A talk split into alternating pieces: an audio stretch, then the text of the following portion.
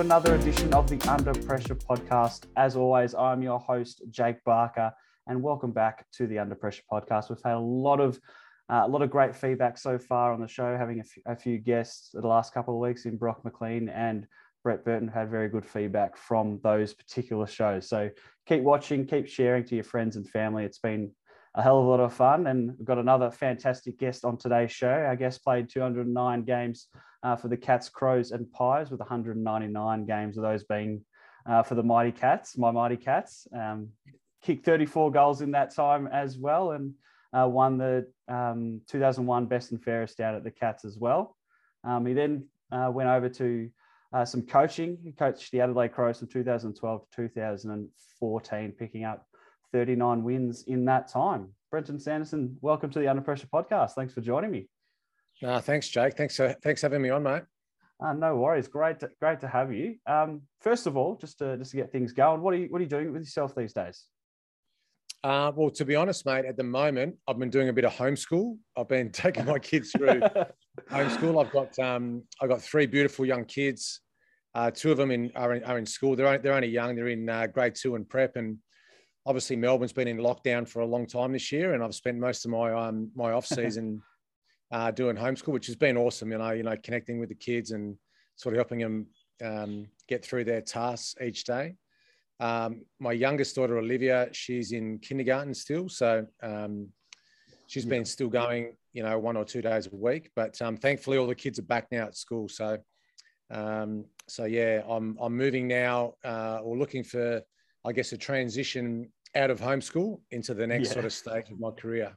no, nice. it is a bit of a, bit of a change doing some home homeschooling. I'm a bit of a teacher myself, so having the parents do some of the work is uh, a bit of a change for us. It's been good well. fun. It's been good fun. Yeah. Yeah, they get a get a realization a little bit, but it's nice. It's it is good to connect as well. So, no, it's good to hear. Great to hear. Um, well, let, us dive let's dive straight into it. Um, going back to the start of your career, maybe before you even got drafted, um, did you find early on? Did you have any injuries before you even got drafted um, into the AFL?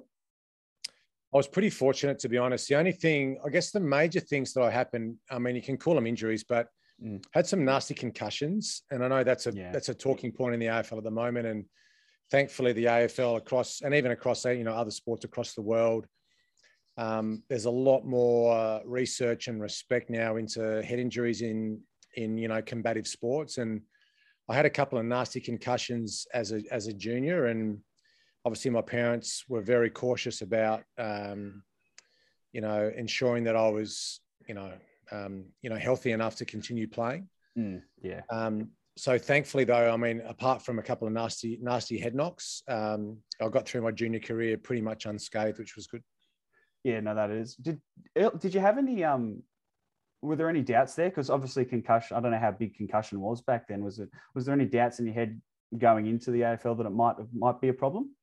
Well, to be honest, there wasn't probably the um, the research that surrounds the sport now, and everything back then was if you if you had a concussion and you sort of, you know, you lost consciousness or you had uh, an incident which um, you know involved um, a time when you were knocked out, was pretty much just a week off, and then you'd get back yeah. into playing. And I mean, mm. it wasn't the doctor's fault. I mean, they were um, obviously they were acting upon um, you know industry best practice, I guess at the time. But um, but thankfully, like I said, now uh, there's so much more research, and we see.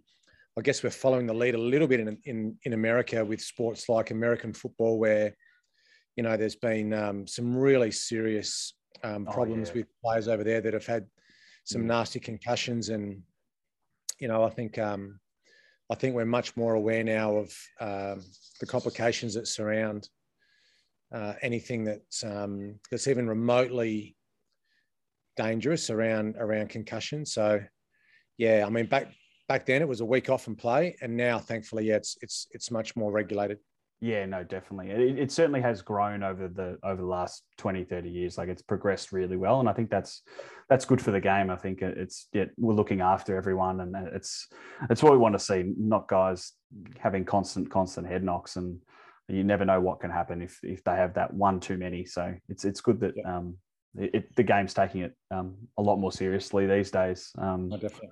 In the game. Um, moving moving into your career, did you have any earlier uh, injuries uh, very early on in your career, or were you pretty lucky in, in those terms as well? No, the only thing that I mean, I guess I had, um, I, I played two years for the Adelaide Crows. Um, I only played six games in two years, and then I got traded to Collingwood. Yeah, had one year at Collingwood, and I tore my I tore my hamstring three times. I had like a recurring hamstring injury. Oh, in the one season.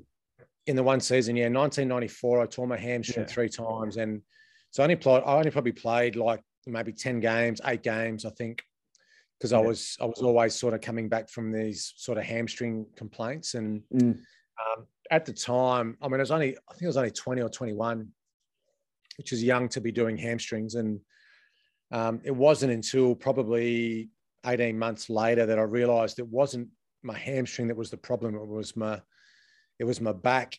Um, you know, my back was out of alignment. My back was tight was probably lifting oh, too yeah. heavy in the gym and I was doing like, you know, heavy squats, a lot of Olympic lifting, mm. trying to increase my power as a young kid, you know, trying to make sure that I was um, more powerful. And I was just putting too much pressure through my back. And as we know now, and, and I talked about that with the concussions, but as you know now, uh, um, a physio or an osteo, they would now, um, if you say, "Oh, I've torn my calf or I've torn my hamstring," straight away they would look at your lower back you know they would they would look at your neck and yeah. you know, they would they would very rarely treat the site of the injury. They would treat um, you know sort of everything else in your body making sure that you're you're, you're obviously loose and um, there's nothing that's uh, causing these you know related um, injuries that sort of occur in your lower body because you know the rest of your body's out of alignment yeah, yeah, correct. I mean, you, know now that these days that they they check literally everything. They'll be they'll be on you and and watching really carefully what, what you're doing. What you that was the thing, yeah. And I went mm. I went to Geelong, and in 1995, um, I had a couple of little hamstring issues again, and the sort of physio down there, he, he sort of identified that I was really tight through my glutes, and yeah. I went on this like crazy stretching program, did a lot of yoga, you know, and this was back in the mid 90s, you know, when yoga wasn't even cool yet. You know, I was, going to say, yeah. no one even heard of yoga, but I was doing a lot of stretching and a lot of, um, um, you know, just spending so much time on other parts of my body. And that really helped, you know. And mm. from 1995 onwards, you know, I don't think I really missed too many games through injury. It was mostly, um, you know, either broken bones or, you know, things like that. It was, it wasn't really muscle type injuries until later, until yeah. later in my career when I started to ping a few calves. You know, when you're, yeah. in your late twenties, early thirties, that's when the calves start to go. Yeah, the old man injuries. You know, that was probably my main my main issue when I was a bit older. Uh, so everyone goes through everyone goes through those ones for sure. Um, going back to um, the early hamstring sort of in the soft tissue injuries, um, when when you're when you're rehabbing through those, obviously as a young as a young player, it can be it can be difficult to have constant and constant injuries. Did you sort of gravitate towards um, anyone, copy someone that had like a good program, or? It's a good question. I think most mostly as a young athletes, you learn the hard way. Yeah. Um, so when a when a physio or a doctor, sports doctor tells you, you know, you got 21 days to recover from a hamstring injury, um, you probably think, oh yeah, I'll come back in 10 days, you know, and you always test it. You're always yeah, Um, doing these sneaky little programs or you're just trying to see where you're at. And obviously mm. it's like a scab on your skin, you know, when you fall over and you can physically see that you've um, that you've got a nasty scratch or you got a nasty um, you know wound on your on your on your arm or on your leg, you can actually see it, you can see it healing. Mm. But when it's in your hamstring, yeah. And it's not visible because you can't see it and you can't see this you know the actual healing process. You want to keep testing it. And that was probably the mistake that i made early in my career is that i was um, i was constantly coming back too early from or sort of pushing myself beyond um, you know areas of comfort. And i just would keep just keep re, re-injuring myself you know. I was my own worst enemy like most young players you know. Yeah for sure. And that's yeah. my advice now. And when when players now get injured, when players um, have injury setbacks, the first advice I say to them is you just got to take your medicine. Mm. Um, if a doctor says it's going to be 21 days, well, you know, give it 21 days. You know, don't don't try and be a superhero and come back in 15 days or 10 days or whatever. You know, you have to, unfortunately, and it's such a lonely place. You know, rehab. Um, as you know, Jake, you know when you're when you're when you're there alone and you're in a little physio room or you're you're seeing your mates out there training and playing, mm. and you're injured, it's really frustrating. You know, and we're all very competitive. We all want to be out there feeling great and feeling healthy, but the best way to recover from injuries is to listen to the physios and the docs and um, and do everything that they say to ensure that you come back in that in that time. Otherwise, you're just going to keep getting injured, and that's that's the mistake that I made. Is I keep I, I just sort of kept pushing myself and looking for, I guess, little shortcuts and you know potentially thinking that I was going to come back you know sooner than what what was um, required. Yeah, was that on the advice of of yourself? Like, obviously, you, you were pretty young. You wanted to get through the injury.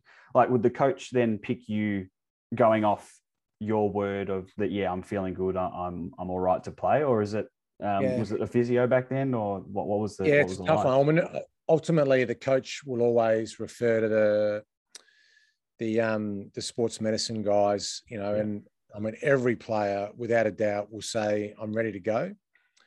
when they're not, and that's just yeah. our competitive nature. That's just our um, our genetics about wanting to compete, and wanting to win, and wanting to help the team. Mm. Um, but yeah, I think probably I I allowed myself to um, to almost fool myself that I was ready to go, and probably in my heart I knew that I wasn't hundred percent. Mm. It's easy now. Like I'm 47 years old. I've got all this experience. But at the time, when you're 20, 21, 22, um, you probably think you're indestructible and you you know you can you can get through anything but yeah certainly i was i was my own worst enemy at times and i think sometimes players have to just learn the hard way yeah no that's that, that i mean that, that's that's half the battle and it really is you do learn you do learn the hard way unless yeah um unless you, you're really switched on everyone does learn that same way um take us to your um your, your worst injury that you rec- that you had over your career? What what would you say was your probably your pinnacle, like the worst injury you had throughout your AFL career? Yeah, I had a I had a nasty ankle injury, which was um, I ripped all the ligaments on the inside of my ankle, um, and I had I didn't have great surgery. I had um, okay, and I won't name who it was, but it was it was it was a surgery that it just it, it made my ankle so tight. And I understand the surgeons sometimes to prevent like a re-injury, they will they will sometimes tie you up so tight in these joints that you will never do it again, you know. And but the oh, unfortunate wow. thing with my ankle is I mm. it was so tight. I just I limited all this flexibility in my ankle and that on my the left side of my body was never the same. And I um consequently I I um after that ankle injury I I should have had surgery. I had a, I should have had another surgery, but I, I didn't. Yeah. I just let it heal. I let it heal after that, and um, and then after that, I just had all this trouble with my with my left knee. So I did my medial, um, I did my PCL. Um, I've got a partial tear to this day. I've just got a partial tear in my ACL. Oh wow! Yeah, which I probably should get fixed, but I've never really found the right opportunity to do that. yeah. So all I do now, I don't do any twisting and turning. Any, I don't, I don't play any social sport anymore, except for uh, like I play a bit of tennis. But um, things mm. like golf and running um, are all yeah. fine if I do straight line. But yeah, I won't play basketball or you know touch rugby or anything like that where I'm twisting and turning because I just know I'm I'm ready to go. like I'm ready for my ACL to to, to tear right through. And, and you know, like I said, I probably should get the surgery, but there's never a right time to do a nine month, you know, injury rehab, is there? But um, yeah, I'm I'm pretty comfortable just doing what I'm doing, doing bike, um, mm. running straight line, um, and all those, you know, building up muscles around around my knee. But I've just got no stability in my left knee, so so yeah, um, really nasty, really nasty ankle injury, which then mm. led to some some sort of average um, injuries in my in my knee as well. So I've got quite a loose left knee. Everything yeah. else was okay though. A couple of broken fingers and the odd concussion here and there, but um, otherwise my body feels pretty good. I was going to say those fingers just get taped back up, don't they? You just go strap it back up and get out there. well, that's right. Well, I, have got a good story. My this finger, um, this finger here, whatever that's yeah. my my uh, ring finger. Yeah. Um, I broke that in five places in between in between that knuckle and that knuckle. I had five breaks, and when the X-ray came back, it was it was pretty nasty. And I just yeah. assumed that the doctor would say, you know, that's three to four weeks. Mm. This was the opposite, though. And you know, doctors are typically quite um, conservative. Mm. And the doctor said to me, "That's okay. We can splint that, and we'll give you some painkillers before the game." um, so the next week, I um I sort of taped those three fingers together. Yeah. So those three fingers, and then I'll get um some blockers at the base of these. Yep. Three fingers. Mm. So pretty much, I, I played the rest of the season. I don't even know what year it was, but probably half of the season, um, I couldn't feel those three fingers during the game. So they would they would remove those three fingers from. They would just be sort of they'd be yeah. there. So I'd sort of play with those five and these two. Um, yeah. Uh, and then, but after the game, like when the painkillers wore off, oh, they was, would be. My hand was throbbing, you know, and that was, like I said, I reckon that was about ten games I did that for. Oh. So each each game, I I put the splints in that take me up, mm. give me the jabs. Couldn't feel anything in the game. Play, tackle, punch, whatever. Yeah. But then for 24 hours afterwards, oh man, I was in so much pain. But that oh, was. Like I said, it was it was a doctor that was um he was willing to, and maybe it was the coaches saying, you know, we we need this guy to play. But I was going to say that's that was that's what I was thinking. They need you out there, so you got to get. Well, maybe I don't know. It was I just assumed that they would they would give me some weeks off, but they just like I said, back up. Yeah. Probably my personality anyway. You know, I always wanted to play, and I mm. after 1995 for 10 years, I, I, don't think I missed too many games with injury. Maybe a handful with calves and a, a couple with these knee injuries and my ankle and stuff. But um, yeah, I was actually pretty lucky after after a slow start to my career, I was able to sort of play almost 10 seasons without missing too many games, which was great. Yeah, build in, yeah, sort of built into it. Some guys you, you find that, yeah, like have a really good run and then they sort of taper off um, towards the end. But yeah, you're right. You sort of just, it was a bit of an incline for yourself. You just, yeah. you, are able to swing. Yeah, no, that's it. That That's it. Um, so well, I was going back to the going back to the hand. How does using the two fingers on the one hand how does how does that how does that even like work like well, i don't know i don't know i um I was... i've got some photos somewhere of it but um you know what yeah. in the spur of the moment mm. you just play and um i probably fumbled a lot and i probably dropped a few marks here and there but I mean, I, I mostly played as a defender, so I don't, I didn't have to take too many marks. It was mostly back then in the '90s. It was just, you know, as a defender, you'll just punch and take a few ground balls, I guess a few handballs here and there. But um, yeah, I look back and um, yeah, I mean the memories are great. It's nice to talk about, but at the time it mm. was. But even training, you know, it was so much pain training and trying to do weights and doing gym work and stuff. When any anything you got a grip and stuff was always impossible. But so it was always um, just done for the games. It wasn't done for like. Yeah maybe match practice or anything like that. It was just purely game day. Uh, I trained. I trained in pain, and then on game day they would they would give me the yeah okay the pain numbing injections. Yeah. Yeah. Wow. That's yeah. That's ins- that's insane. I haven't heard anything like that. Oh, there's so much worse though. Like you know what what players, and I don't know. It probably still happens, but um, yeah, obviously players are play to get through a game. You know what what they have to endure pain wise just to overcome to be able to get the best out of themselves and to, to get out there in the field. I'm sure there's oh yeah there's a million stories. some more. Oh yeah, no, definitely for sure. Um, going back to the ankle and and the and the knees and I know it, there's a lot of obviously um, physical um, attributes to, to getting it to getting it right again. And but how did how did you deal with that on the mental side? And everything that sort of went on with your ankle that then led to knees. How did you deal with the the mental side of the injury? Um, yeah, always a challenge, and I think um, it's probably the hardest thing for a for an athlete is to um, when you really want to compete and you really want to win and you really want to contribute for the team. Um, when you're told that you have to sit on the sidelines, it's it's always a challenge. Mm. but yeah, like I said before, unfortunately, there's no alternative except just to take your medicine, mm. um, look for opportunities to help your team in whatever way you can, whether that's doing opposition analysis or, you know, trying to get a role on match day or, you know, support the younger players and look at film with them or, you know, help them prepare for an upcoming opponent. So keeping your mind busy. Um, I think the players that struggle the most are the ones that really withdraw and the ones that, yeah, you know, really private. Um, it's like I said before. It's I mean, rehab's a really lonely place. So um, yeah, you have to ensure that you're you know finding something that keeps you occupied, and you still feel like you're you're um you're offering some um you know benefits to the team.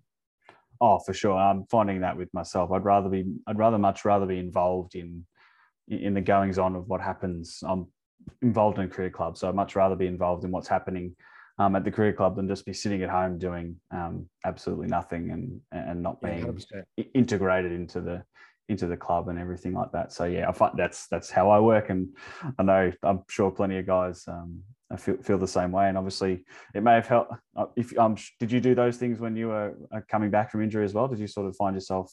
Um, yeah, helping, I think, I think helping coaches. I learned my lesson. I think I probably learned my lesson. I think initially you know, I talked about in 1994 when I had those hamstring injuries. I probably just sat it out myself. You know, I mm. not that I was selfish, but I probably just preferred to um, spend time on my own without really contributing to the team. Yeah. But as you become more of a senior player and you've got more responsibility, you probably feel the obligation. And I really enjoyed it. You know, helping the coaches, helping the players. Um, and I think the time goes faster. I think you're your time on the sidelines goes a bit faster when you sort of throw yourself into, you know, the team objectives rather than just worrying about yourself so much. Yeah, no doubt about it. That's yeah, I'm finding that as well, and I know guys are like guys are like that in the in the AFL as well. You see a few guys that are um, who who get injured. I remember um, Tom Stewart at the end of last year. Who's um, can't remember. I can't remember what he did, um, but he yeah, he was just involved in the team and and helping out coaching on game day, and like obviously that's something that helps him um, get through um, an injury. So you can see guys that just want to be helpful, and and some guys may just may just stay to the side. But hey, everyone's everyone's an individual, so um, we'll leave them to what they what they want to do. Right. Um, moving moving sort of to the back end of your career when you may have been having those, uh, as you described them, the, the old man calf injuries and whatnot. When you're in the rehab group, um, did you find yourself mentoring any guys, or um, when that when they got injured, or was it more of a, as you said, you you, you find out for yourself type type thing? A little bit of both. I probably found um, later in my career, and it was frustrating because you know you you really want to contribute to the team, and it probably comes less less about yourself and more about team success. And um, I used to set up all these little challenges in the gym, and the guys in the rehab group, you know, would always be having these little competitions, whether it's on the bike or whether it's um, you know doing circuits or whatever. And so, probably found myself looking for ways to compete in mm. the rehab group, and um, there's always a handful of guys doing rehab, so it's always okay. But yeah, the biggest challenge is when you're in there on your own. You know, it's a lonely place. Particularly, you know, it's worse when the team's going really badly because you feel almost guilty that you're injured. But yeah, sometimes players struggle when the team's going well. You know, because they think, oh, you actually don't need me, and almost feel a bit worthless here being injured on the sidelines because the team's flying and I'm I'm not even on the field. You know, so players sometimes go through different mental challenges, whether it's team success orientated or whether it's individual you know, a little bit of self worth and a little bit of you know confidence around your own your own um, position in the team. But yeah, it was really frustrating, I guess, for me. At the end of my career, I was I was trying to overcome some little calf injuries, and yeah, never really got on on sort of top of them. And um, but yeah, it was it was it was bittersweet when your career's over and you finally get a chance to sit back and smell the roses and reflect on your career. It um, I don't know, I probably missed 30 games from injury, and mm. um, which is probably pretty good. But um, there's a lot, lot, of guys that miss a lot more games than that. You know, obviously knee reconstructions and major surgeries and stuff. But yeah, I, I feel quite grateful for the opportunity that I, that I was um, presented. Yeah, no, definitely. You can you can consider. Yeah, that's it. I mean, playing 210 game, 210 odd games out of a possible 240, 250. Yeah. I think yeah, it's it's I think you've done, done pretty done pretty well uh, as well. So, um, um, moving maybe to to more of the coaching side of of, an injury and seeing um, injuries. Do you ever what was if you can remember what when you were coaching the, the Crows? What do you remember your best piece of advice that you gave? Maybe one of the players going through a, a tough injury, or or just something maybe something in general. You don't have to remember the exact thing you, you may have said. Well, I was always pretty good. I was always, um, oh, I guess, I was always empathetic. I guess with players that were going through rehab and going through major injuries. Mm. Um, the most traumatic injury that when I was at the Crows was um, Taylor Walker had a really serious ACL injury. You know, he had a really oh you know, yeah horrific one in 2013. Mm. Um, it was like a car crash. You know, he really he really um, the force that went through his knee, and he just he just shredded his ACL that day. You know, and it was um, unfortunately there's nothing you can say or do that's going to make it better for the player. Um, it's quite brutal though. I mean, AFL's always had this mentality, and a lot of coaches you hear them say, you know, you know, next man up. You know, um, yeah.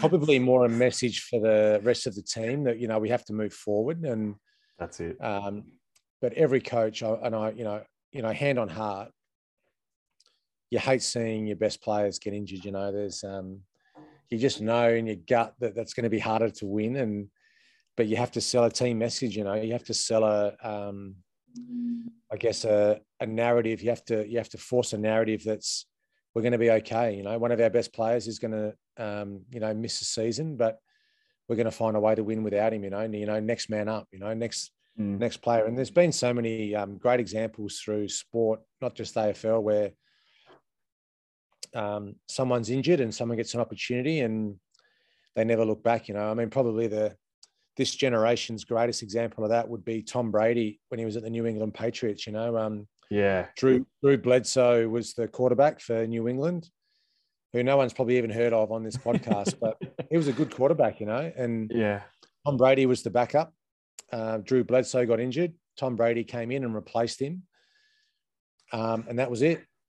And yeah, don't, seven, don't know who he's now. later, you know? yeah, uh, and he's just going from strength to strength. So um, as I said, I guess sometimes as a coach, you sort of sell a narrative that we're going to be okay, and you know, next man up, and let's go for it. But I think you know, in your in your gut, like I said, you know that um, it's it's going to be harder. It's going to be harder to win without without your good players. Um, mm. But yeah, so I can't really recall though any other moments where I've given players advice. I mean, I've always been, like I said, quite empathetic with injuries, and yeah, I've always listened to our to our sports doctors and taken their advice. I've never tried to overrule a doctor or anything when it comes to you know a player yeah. being available select for um, selection.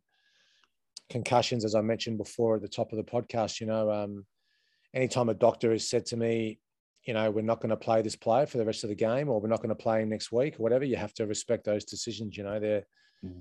there's people better educated on me than than those sort of um, injuries, and yeah, I would never interfere with a with a sports doctor when it comes to those sort of decisions. Oh, for sure. I mean, they've, they've done the work. They, they've seen it over the, their time in in the game, or even if they're new, they've done the done the research, done the work, and yeah, sometimes you just you you, you trust their decision, and and and, mo- and most of the time, or ninety nine percent of the time, it, it is right. And yeah. if you take it, it, will be best for the team. And um, as you said, um, reassuring um, the guys, like you said, like you said just before, reassuring the guys that um, even though even though he's down, we'll be right. Next man up type of um, yeah. mentality, and just um, reassuring everyone that it is going to be it is going to be all right, and we'll uh, we'll move forward. Even though there might be a little yeah. little thing in, in your mind, you just you, you keep going, and, and you never know. It might open up uh, like a like the quarterback situation there That's with Tom Brady. It might open up some some something for someone, um, which is which is fantastic. Um, uh, just taking it maybe a little bit away from uh, from injuries as well. Do you find yourself watching much much of the AFL these days?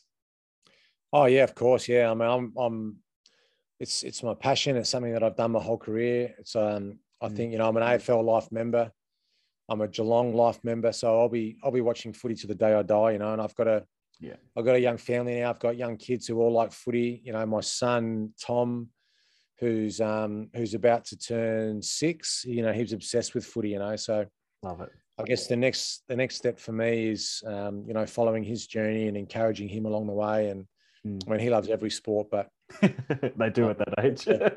yeah, footy, footy he really loves, and he got the opportunity to spend time with Collingwood in the hub last year. You know, with COVID, and oh, wonderful. my family came up to Queensland last year and spent a couple of months in the hub, and so those those sort of opportunities for the for the um for my for my kids were invaluable. And I think you know he, he's going to be a lifelong footy footy fan, and um, yeah, it's, uh, it's going to yeah, be awesome following following him. Yeah, no, definitely, no, for sure. Um, I'm sure you'll be sitting there watching plenty of games with yourself over the, over the coming years. I'm sure getting drafted in, in no time. Oh, who knows? Who knows? or wherever he wants to go. That's that's that's the main thing. Um, do you find yourself um, obviously being heavily involved in Collingwood and and the Crows and the Cats? Do you, I know it's a silly question. Do you have a team, or do you sort of just follow those three and just see how they see how they're going? Um, yeah, it's an interesting question. I, like it, it's it's work. It's work for me, but it's still work that I love. You know, so yeah. Um, if I'm watching a game and it's Geelong versus Fremantle, then I'll I'll yeah. find myself always supporting Geelong. And yeah, uh, if it's Crows versus Port Adelaide, I'll find myself, you know, hoping that the Crows win and stuff. So I've I've definitely got nice. my alliances yeah. and my allegiances to certain teams. And but yeah, I just I just love the game. You know, I love I love all mm. sports, but I love um I, I love watching the evolution of the game. I love watching the best players. I love close games. I love finals. So um, so yeah, I'll I'm 47 years old now, and I'm I'm sure like I'm, in, until I until I'm old and I can't go to the foot anymore, you know, you'll probably find me at the MCG most weeks. You know, um, love it, love it. Watching someone play, yeah. Love it. Very, very diplomatic. I'm sure they'll all be happy with uh, with that answer. Very good, very good there. You, you, mentioned you watch watch a few few other sports. What are you what what else are you interested in? Um, you mentioned strangely enough, my favorite my favorite sport is baseball. I love I love I love Major League Baseball, and that's um, hardly anyone here in Australia watches much Major League Baseball. But I um I was lucky enough. My first ever game was the Yankees versus the Red Sox, which is like Carlton Collingwood.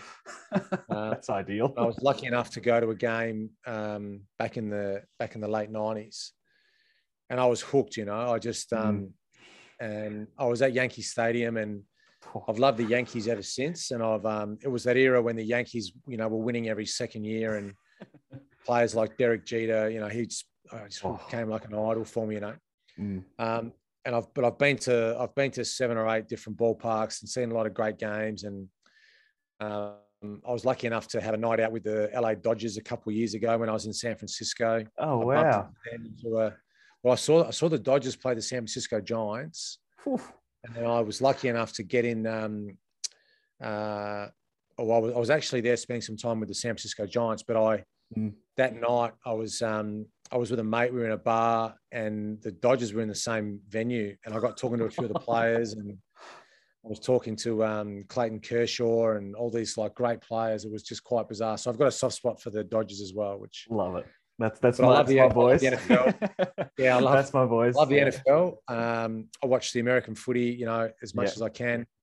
I've got a soft spot for uh, for Chelsea in the Premier League. I went to a lot of Chelsea games in the '90s before they were really good, actually. But um, yeah, so probably my my sports would be would be AFL, baseball, NFL, and soccer. That's about all I've got time for. I'm not Long as big into too. well, I'm, not, I'm into the I haven't got time really for. I, I, like basketball, but I probably haven't got time to watch as much basketball as people do here. Yeah. Um, and I love. I used to play cricket when I was a kid, but love it. Uh, yeah, I just don't get the time, and I, I, just don't get the time as you know to sit down and watch cricket, especially with a young family anymore.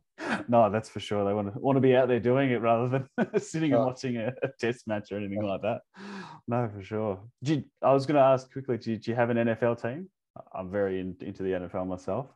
Well, my soft spot would be the 49ers, only because I, nice. when I grew up first watching it, they were the days when it was Joe Montana, you know, Jerry. Rice. Yeah. Um, um, there was a defender called Merton Hanks, which I used to love, number 36.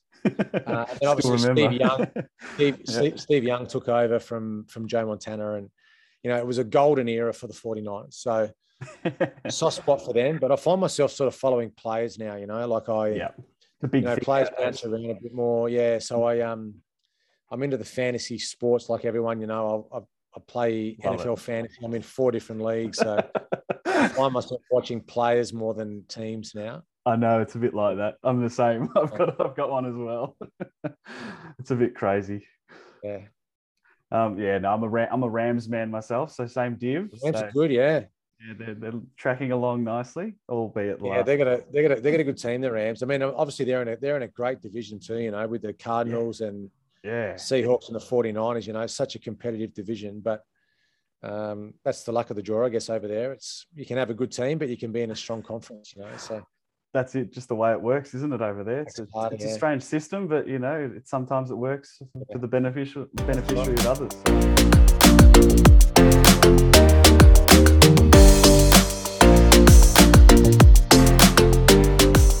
Off uh, the podcast, what I like to do is do a bit of a, a draft. So um, we pick a topic which I got in mind, and, and we just go through um, sort of back and forth and have our uh, have our picks, and hopefully no one steals each other's picks or anything like that. So I was thinking we do um, VFL, AFL finals can be grand final. Any t- doesn't have to be a grand final; can be any type of final um, that you like, that you may have played in, that you may have coached, or that you just you love to watch um, um, in, from the past. So um, I'll give you the option. Would you like to? Would you like to go first, or would you like? yeah, of you like course. no, I'll go first for sure. All right, kick things off for us. What have you got? Are you going to steal one of mine first up?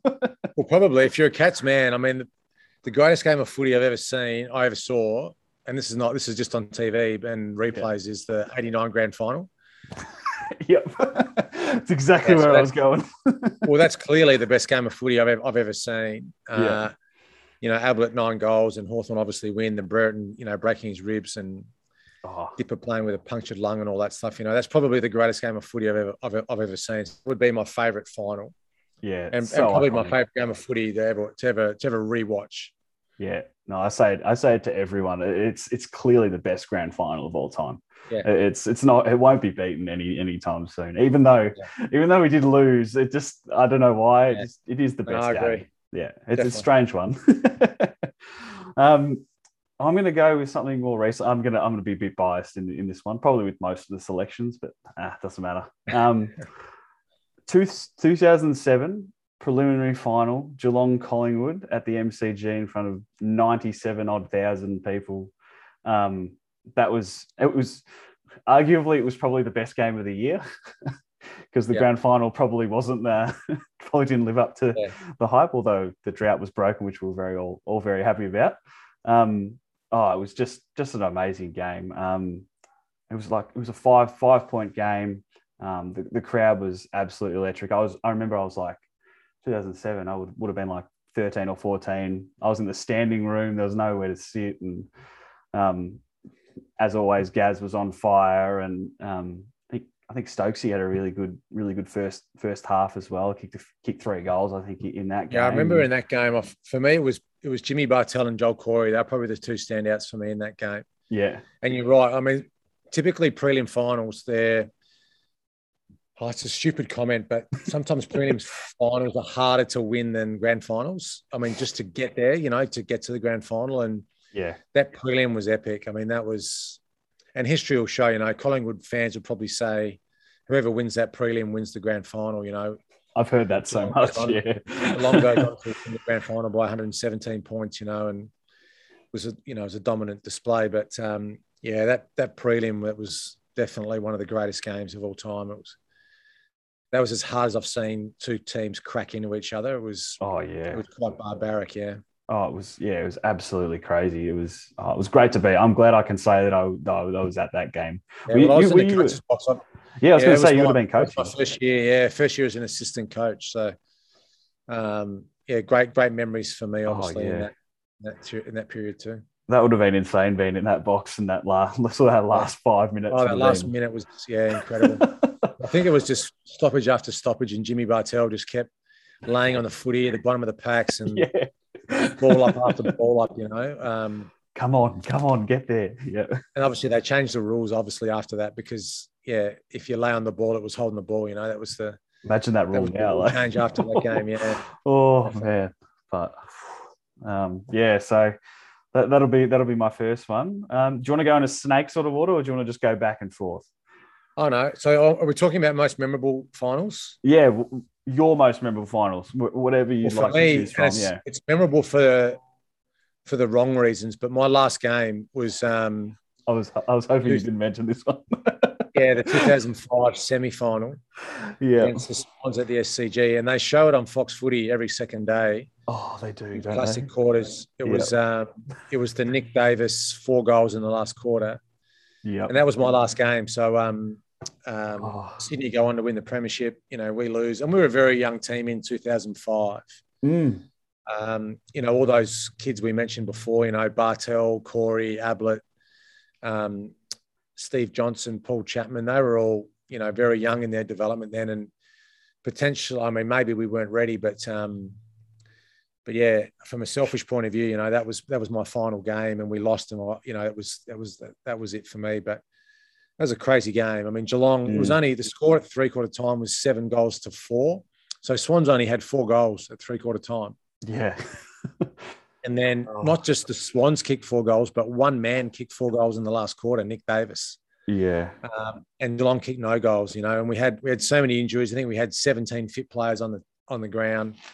We were the walking wounded and we we were limping towards the line. And obviously Nick Davis um, his four goals in the last quarter was a difference. But yeah, very very sad night for me and the club. But um, yeah, game that I'll I'll never forget. Oh no, no doubt about it. It was. Uh, I remember watching that one. I was at home. I was very, very young at that point, and I think there were there were a couple of tears. probably my first tears oh, in front. of the there's plenty of tears in the change room afterwards as well. Yeah. Oh no, I mean Cam Mooney wasn't too shy about those ones. Oh, he, he was fantastic too. that night. You know, Cam was yeah Cam was a forward, obviously, and he, he yeah. finished his career as a really dominant forward. But he played ruck most that night, you know, yeah. without coming off the ground. And we lost Steven King in the first quarter or second quarter, and Cam Cam had to play the rest of the game as the sole ruckman, and he was he was really good. You know, he he was sensational, and unfortunately, we you know we as I said we we limped to the line, and the Swans led the game for the last eleven seconds. You know, of the game. You know, and that was it. Mm, that's that's the one. We let's not talk about it too much.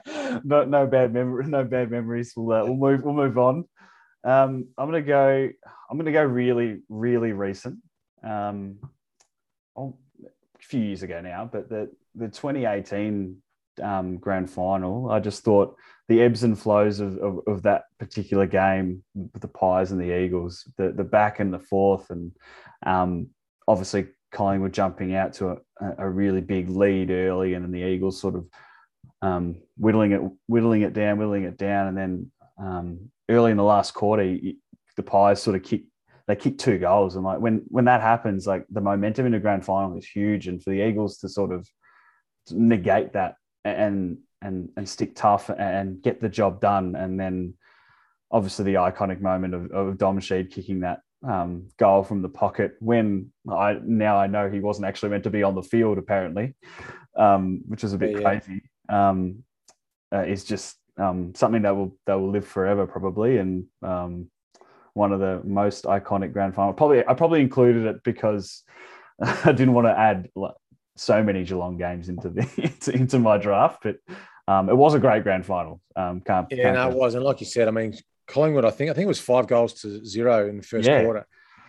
And the Eagles kicked the last two goals in the first quarter, which probably just gave them a little bit of hope. You know, if if the Eagles players had come in at quarter time and it was five goals to zero, they'd probably look at each other and think, "How are we going to score today?" You know, we what is it? Yeah. In 2018, you know, the the Collingwood defense was fantastic. Um, and like you said, I mean, even even the way that the ball moved from from Collingwood's forward line to the Eagles forward line for Sheed to have that shot was just oh, um, yeah. Like everything, went perfect. right. It was, it was yeah. just a, a nice chain. You know, they just went from you know you know mark kick, mark kick, mark kick, and then Sheed marks it on the boundary. You know, and um, it was the one that got away for the Pies, but definitely. Oh yeah. Take nothing away from the Eagles. You know, they um they just they just stuck at it. You know, it's it's a game that almost every young kid should watch about um, resilience mm. and the ability to be able to to not you know not talk yourself out of a grand final win. You know they were hundred percent. They were the best team when it really mattered, you know. And um, like I said, the one the one that got away for the Pies, but um, they um, they certainly deserve what they got. The Eagles, they were, they were uh, super. Yeah, no, I was, I was, yeah, it was it was going to be a good good year for for either coach. I think it, both coaches were, were so were so great that game, and it was just unfortunate that one of them had to to go down. I felt so sorry for Bucks that day. Like he worked so yeah. hard to, to get to that moment, and um, unfortunately, it, it, wasn't meant to be for him at the Pies yeah, anymore. But hopefully, he does get another. Sort of feels like everything went right except when it didn't go right, you know. And that was yeah, that's it. that was right at the end, you know. So that's yeah. that's exactly right. Um, all right, um, over over to you for the, for the next one. Well, um, well, probably the the other one that I love, the grand final I love, um, and obviously because I was coaching still at Geelong, would have been the um, the 09 grand final. Yeah, for sure. St Kilda game, you know, because St Kilda was such a good side that year. And, you know, the 2008 grand final, Hawthorn obviously upset Geelong. Geelong were dominant that year and Hawks were young and um, obviously upset the Cats in 08. But um, mm. the 2009 grand final, um, St Kilda was such a great side that year. They they only lost two or three games for the season. I think the only games they lost that year were to Geelong. You know, they lost to Geelong. yeah. um, you know, during during the season once and maybe in the grand final, you know, probably the only two games they lost. And it was such a tight, close grand final. And the luck, the luck went Geelong's game, uh, the Geelong's way that day. It did, yeah. But like I said, I was lucky enough to be coaching at Geelong then. And after the pain of 2008, it just felt like nothing was going to beat Geelong in that grand final, 2009. Mm. And St Kilda, they were a, they were a fantastic side, and I feel from a little bit because they they deserved the premiership back in they, that era. You know, that they did, yeah. era. You know, um, they were all a great the team. place. Mm. Yeah, they in 2009. I mean, go back and look at the record books. You know, they they were dominant. They just, but unfortunately, they just couldn't beat Geelong, and probably sticks out for me. You know, that little Matty Scarlett toe poke to Gary Ablett in the middle of the ground, kicks Never the ball forget. top the goal square. Paul Chapman snaps the goal. Yeah, cats front. You know, like um, heartbreaking for Saints fans, but obviously a, a, great memory for Geelong fans. Yeah, bit of lot, lot, lot of redemption about about that moment. So it was yeah. unfortunate for Saints fans, but did make a whole lot of Geelong fans uh, very happy to after obviously uh, the the 08 um, Granny the year before. And um, I mean, as you said, the resilience of, of, of, the Cats that year, I think only three teams have come de- come back from even being down at three quarter time um, yep. in a grand final, and that and that's one of them. And it's it's a it's a crazy stat. Um, you, yeah. think obviously you'd think someone would come back a whole lot more, but it was yeah, it's the resilience you have to show in that in that last in the last quarter as well. The the early Tom Hawkins goal in the fourth that was a massive massive kick to tie it up early on, and um, it was just back and forth and until until that um, Chappie goal really. So um, crazy crazy game. Yeah, have have watched it a fair few times since. Yeah, I have to say. um, uh, the next one uh, I'm going to go 2016 uh, a prelim final between uh, the Dogs and the Giants. Yeah, it's um, great. Up at, up at Spotless. It was. It's kind of like the the new real right, like the big rivalry, all the the young, young up and coming players really going at each other, and um, it was just I was back and forth all night. I mean, obviously the Dogs had a great run that year through the finals, but um, the Giants were a great team that year, and I, I thought I probably would have won the flag um, I think the next week if they were to to to make it through. But it was just just the whole game felt like feisty, like they wanted to get into each other, and I think they've they've still got a great rivalry to this to this day, and I think it's because of that particular prelim final. And yeah, um, that was that was a crazy game. Mm, it was a. Uh, I, I've actually I have watched that game uh, since, and and to to look back how hard they were going at the footy and um, I don't think it was an easy night, um, condition wise. At some at one point in the night, and just the skill level was was right there that game, and just really one that sticks out as sort of like a two younger teams going at it rather than maybe um, two experienced and, and veteran teams going in, in, in a game. So it's it's really really one for as you said before, really one for some of the young guys to watch um, when you get to that moment these are the things you you need to do and you need to watch out for when you when you're going into some big games and prelims, as you said um, earlier on. So that that's one that certainly sticks out for me, um, no doubt.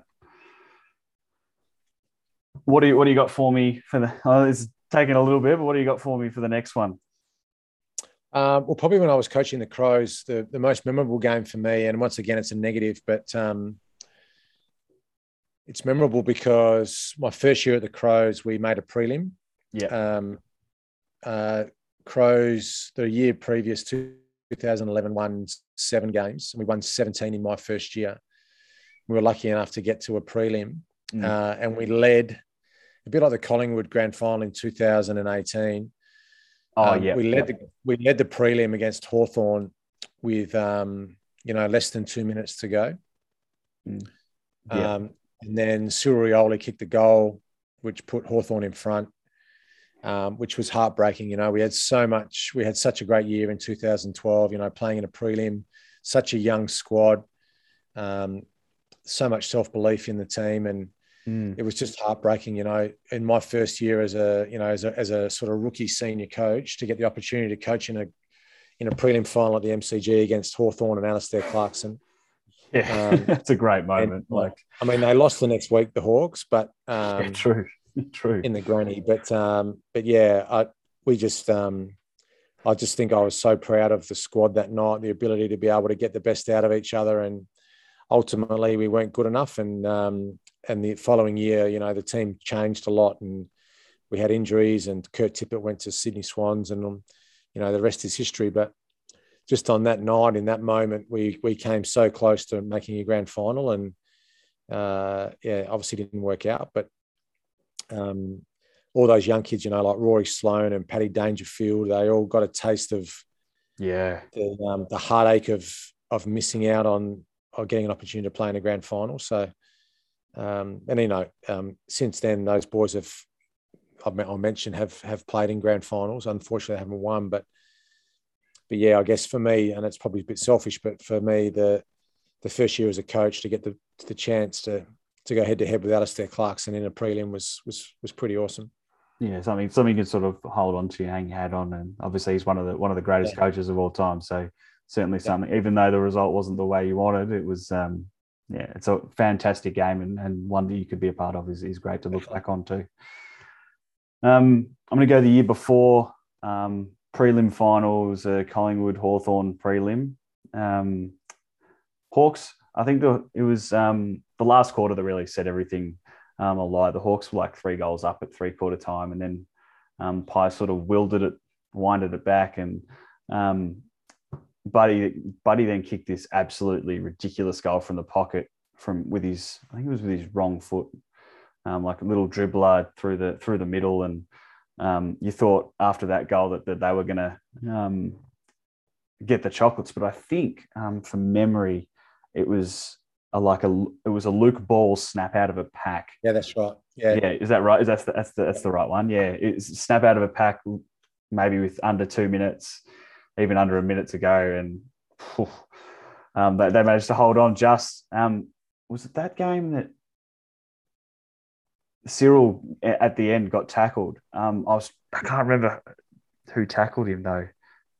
Oh, I lost it. Yeah, um, I, know, I, know, the moment. Yeah, I know the moment you're referring to. Yeah, I think it, I think it might have been Daisy actually. Um, but I'll, I'll, check later on. I'll probably be wrong, but um, yeah, it was that that one that moment sealed the game, and then yeah, it was it was just a big game because that, that was sort of the start of. You sort of thought maybe the Hawks were going to uh, start their their big run. They did later on, but um, and but the Pies were clearly the best the best team that year year as well too. So um, and they had a unfortunately they didn't get the job done the week after. Thankfully for. Yeah for, for me. it was uh, it was great, and um, um, and yourself too too. I remember I remember seeing the, the footage of that Um, because you race you would have recently just gotten the yeah I got the Crows job on the Monday of um, yeah. grand, grand final week yeah so I worked the prelim I worked that game um, in the prelim and then um, I got the Crows job on the Monday and then obviously with the conflict you know obviously getting the Crows job mm. um, it was decided that that I wouldn't I wouldn't work the grand final. So um, was, but I was still there, and I went down yeah. and I got in the rooms, and I was still very much part of it, which was awesome. But yeah, it's one of those. I think they've changed that rule now. I think, um, I think if there's a side still involved in the finals, they Can't won't appoint. With. Yeah, they won't yeah. appoint them till after they're that side's out of the grand, out of the finals race. Kind of makes so sense, way, doesn't it? yeah, it does make sense. Yeah, you don't you don't the team, you know, heading towards a because um, obviously, yeah, you know, um, processes are in place and oh yeah, you know, players are working with coaches and you know the the system. But yeah, that was a that was an awesome grand final 20, 2011. Yes, certainly was. Um, all right, your la- your last one for me. What have you What have you got? Probably the the final, the my, my first ever grand final I saw live in the flesh. Um, yep. I'm from Adelaide, so um, I didn't get a chance to witness a grand final firsthand until I was 19, and I I was on the Crows list, and I was I came across to Melbourne, and I got tickets for the um, for the '93 grand final, which was the Baby Bombers. Yep. Yeah. Um, I reckon that gave me great inspiration, only because I was very young in my footy journey and. Mm but I was there at the MCG, and Essendon obviously won that game, which they were they weren't favoured to win. And I'm like almost all the player, or probably half of the players on the field were my age. You know, it was the yeah. guys like James Hird, Mark Mercuri, Ricky Olarenshaw, David Calthorpe. All these, all these guys were like 19 or 20 years old, and they won a premiership. You know, yeah. I remember just sitting there in the crowd, and that you know they played the song 50 times at the end. You know. I remember thinking to myself, you know, I really want to do this. I really want to. And I just started playing AFL. I was on the Crows list. I played a handful of games. Yeah. It was all good fun. But I remember, you know, when you're at the venue, and the MCG is an incredible place to watch footy or any sport. But when you're there and you see a premiership, and then you look out there and you see kids your own age, and I just thought, this is this is what I want to do. You know, I want to I want to make sure that I give this everything I've got. So that's probably the the most memorable grand final because it was my first that I've yeah. actually seen live. And I said before, you know, the 89 grand final was the best game I've ever seen, but I never, I wasn't there. Mm. But the 93 grand final, um because I knew for me, it was, it was so close that I could feel it, you know. Oh, for sure. No, no doubt about it. That's, and it always gets talked about that game, that that particular flag as well, because it was was the baby bombers. It was in between a whole bunch of flags between them, obviously yep. the Eagles and then and the Blues, and unfortunately, Cats are on the, the underhand of that one. Yeah. But um, uh, yeah, it always does get talked about, and and and certainly was a very young team, and would have given the the motivation for for guys like your at your age that, that were around that time. So um, it certainly was a very motivating and still gets mentioned to this day grand final. So it's always a bit of an, an iconic an iconic moment which is um, which is good to good to hear. Now my my last one a bit i'm a bit torn for my for my last one. I'm going to go with a i'm going to go with a negative um, it was a it was a qualifying final um, between Geelong and St Kilda I believe it was 2010, and and the heartbreak of um, the free kick being given given away on the 50 meter arc, uh, on the 50 meter arc, and the play kept going. Cats kicked a goal, took the took the lead. Big air quotes there, and and the crowd was going insane, and and the umpire had paid a free kick against. I think it might have been against Cameron Mooney.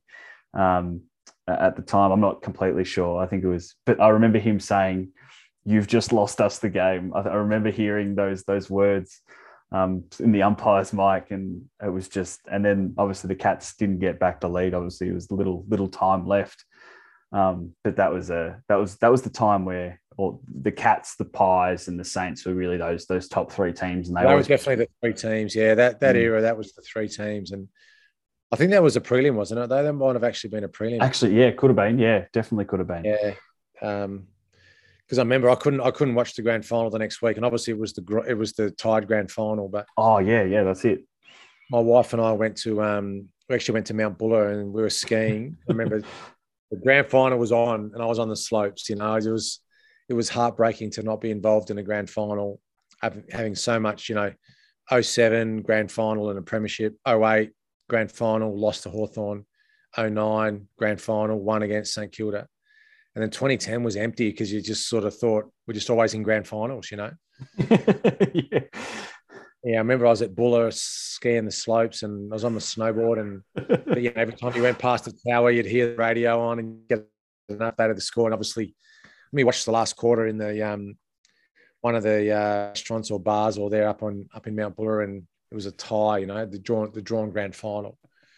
So um, they came back next week and did it all again. They they did, and unfortunately that bounce didn't go to Kilda's way either. The, the week before, right. an unfortunate couple of bounces in, in those grand finals. Um, yeah. But they'll be back, even though they're they've now got the uh, the longest drought now. So with, uh, obviously right. the D's winning this year, but hopefully it's sooner rather than later.